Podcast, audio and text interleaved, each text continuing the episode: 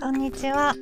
このチャンネルでは恋する接客術講師の私が日頃に受けて思わず恋してしまった接客についてお話しするというチャンネルですが今日もですねうん恋するせ恋するほど受け ごめんなさい。恋する接客恋した接客ですね。あれ間違えちゃいました。ちょっと久々なので。恋した接客の話ではなくてえっとですねアパレル販売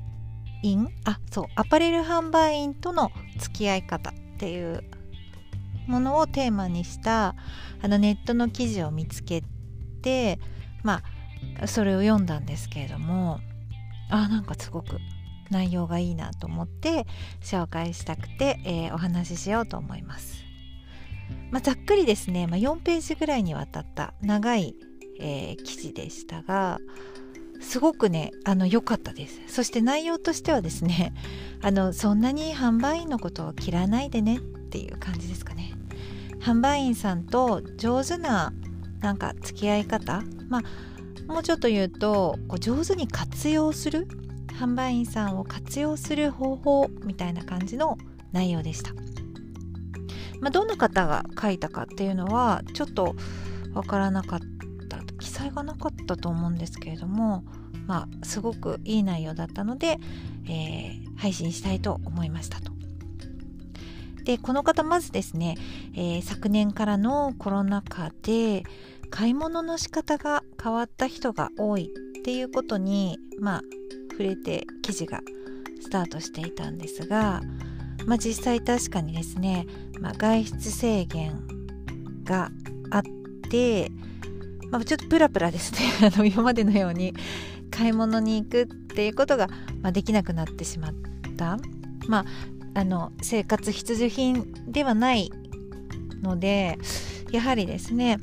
うーん、まあ、ウィンドウショッピングみたいなものはかなり減りましたよね。でまあそれまでも何十年も前から当然インターネットでお買い物っていうのはあったんですが、まあ、この状況でネットで買うのは心配だなっていうような商品もですね皆さんインターネットで、まあ、必要であればですね調達したり、まあ、ある、まあ、変わったことって結構やっぱり影響大きかったなというふうに感じています。まあ、私も感じていますということでで、えー、お客様のですね、まあ、視点で販売員とうまく付き合っていくことっていうのは本当に今後必要だなと私も思っていて、まあ、私の視点は講師なので、販売員さんに、えー、接客のですね、まあ、秘訣みたいなものをお伝えしているんですがまあ、この記事ではお客様の視点ということででこのねあの声かけのことがすごく私印象に残ってあの長くある記事の中でもですね特にこの声かけアプローチですね。販売員さんが言うお客様へのアプローチっていうとこなんですけれども、まあ、私もですね、まあ、あんまり販売員さんからこういろいろ話しかけていただきまあ私が知りたいことじゃないことをですね一生懸命話されてもんって思う時が実際あるとこのあのチャンネルでもですね以前からお伝えしたこともあるんですがまあその実は販売員側から言うとですねまあアプローチっていうのは実はそんなに売りたい売りたいと思ってするものでもなくてですね、まあ、正直言うと防犯上っていう要素が結構あります。はい。えーと、そうですね。結構万引きってね、多いんですよね。なんか全然なくならないというか、私もあの時計の販売が長かったので、当然 J ケースに時計はですね綺麗に収まっても G ケースには鍵がかかってますしねお客様がそれ見せてくださいと言って初めて鍵を開けてそしてお出しするっていうですね、まあ、トレイの上には商品は3点までとか3点ルールっていうのもありましたしただですねこうオープンで、えーとまあ、ちょっと低価格の時計なんかはこう触ってすぐこう試せるようにですね販売員にこういちいち声かけなくてもお試しできるようにと思って、えー、展示するんですがまあね盗まれますよね。本当に悲しいんですけどあのいつかはですね革ベルトを切られて遊角ってこう革ベルトを止めるカーベルトのこの遊んだ部分をですね止める2つぐらいのですねこう通すあののがあってそれで遊角っていうんですけど遊ぶ角川の角って書くんですけどそこからですねハサミで切って持っていっちゃったりしてまあこの、まあ、万引きの話はですね今日別にしたい話じゃないんですけどとにかくですね一旦声かけるということはまあ、防犯上どうしても必要というふうにまあ、心得ておりまして、まあえー、当然ですね最初にそれを指導するということでとにかくですねお客様まあいらっしゃったお客様に歓迎の意味も込めてでも防犯上必要ということで声をかけているのでえーとまあお客様としてはですねまあそれに対してはっきり言ってもらっていいなというふうに私たち考えています。結構ですね。はっきりというのはどういうことかと言いますともし、ま何かお探しですかとかいらっしゃいませってこう声かけてきた販売員さんに対してあ今日はゆっくり見せてくださいとかですね。あの全然少し見てるだけなんでとか言っていただいたら実はこちら側としてはですねまあどうぞどうぞという気になるわけですね。どうぞどうぞという気に、えー、どうぞどうぞという気持ちになると同時にですね実はここを一旦離れられるというですね離れられるって私言ったのはまあこれも正直な話なんですけど販売員って接客以外にですねたくさんやることがありまして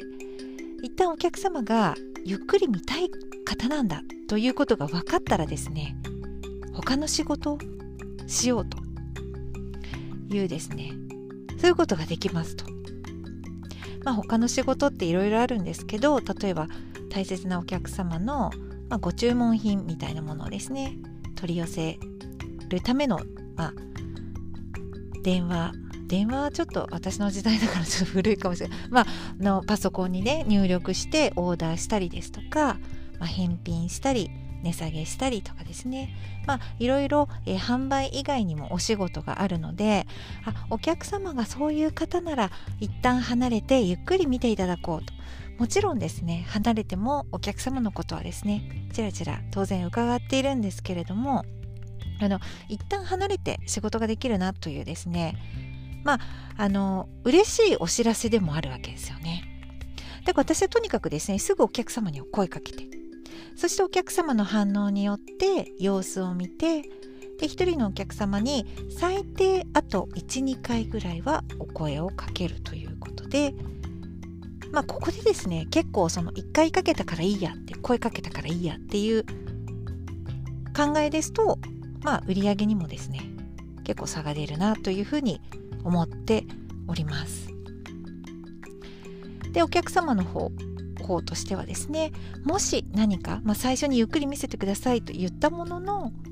もし何か聞きたいことがあったりですねなんか相談したいっていう時は本当にガンガン相談していただきたいと思います。なんか忙しそうだなあの人なんて思わないでね欲しいんですよね。そう。全然遠慮なんかしないでください。だって私たち販売員は目の前のお客様を接客させていただくことがもうこれが最優先の最重要のお仕事なんですかね。もうそのためにいなければもうそれこそネットで買えばいいという存在価値ゼロ。っていうふうに私は思いますし、えー、販売員の皆さんはそれが、一番優先すべきお仕事なので客様はですねどうぞ気兼ねなく声をかけてください。それでそのそいでってすいません。それでこの記事の中にあった今ちょっと私の話がすごく混じってしまったんですけどえこの記事にあったんですけどですね、まあ、最近そのアパレルの販売員さんがインスタとかやってますよね。こうすごく一生懸命コーディネートの配信とかをしていてでこのスタッフさんすごくいいなとか気が合うなとか思ったらですね是非そのブランドのインスタをフォローしたりあとそのスタッフさんをフォローしてみるっていうのはすごいおすすめだと思います。そうスタッフさんもですねフォローしてくれたらすごく嬉しいですしそのもし自分をフォローしてくれたお客様のことが、まあ、分かったらですねもうその方にですねもう過剰サービス絶対しちゃいますから。はい。もう何回もね来てくださるお客様とか本当にお話が盛り上がるお客様ってもう販売員にとってですねもう全自分のあるもの全部出そうっていうふうに もう惜しみなくこの方にもう何この方に何ができるかっていうことをですね考えるので、まあ、当然ですねあのお客様の立場としてはですねいろんなお得があると思いますので、えー、ぜひですねあのこの方の記事のように、まあ、販売員と上手に付き合うですねまあ、人間同士ということもありますので上手にですね活用していただきたいなと思ってこちらに今日お話としてお伝えさせていただきました。それでは皆さんまた。失礼いたします。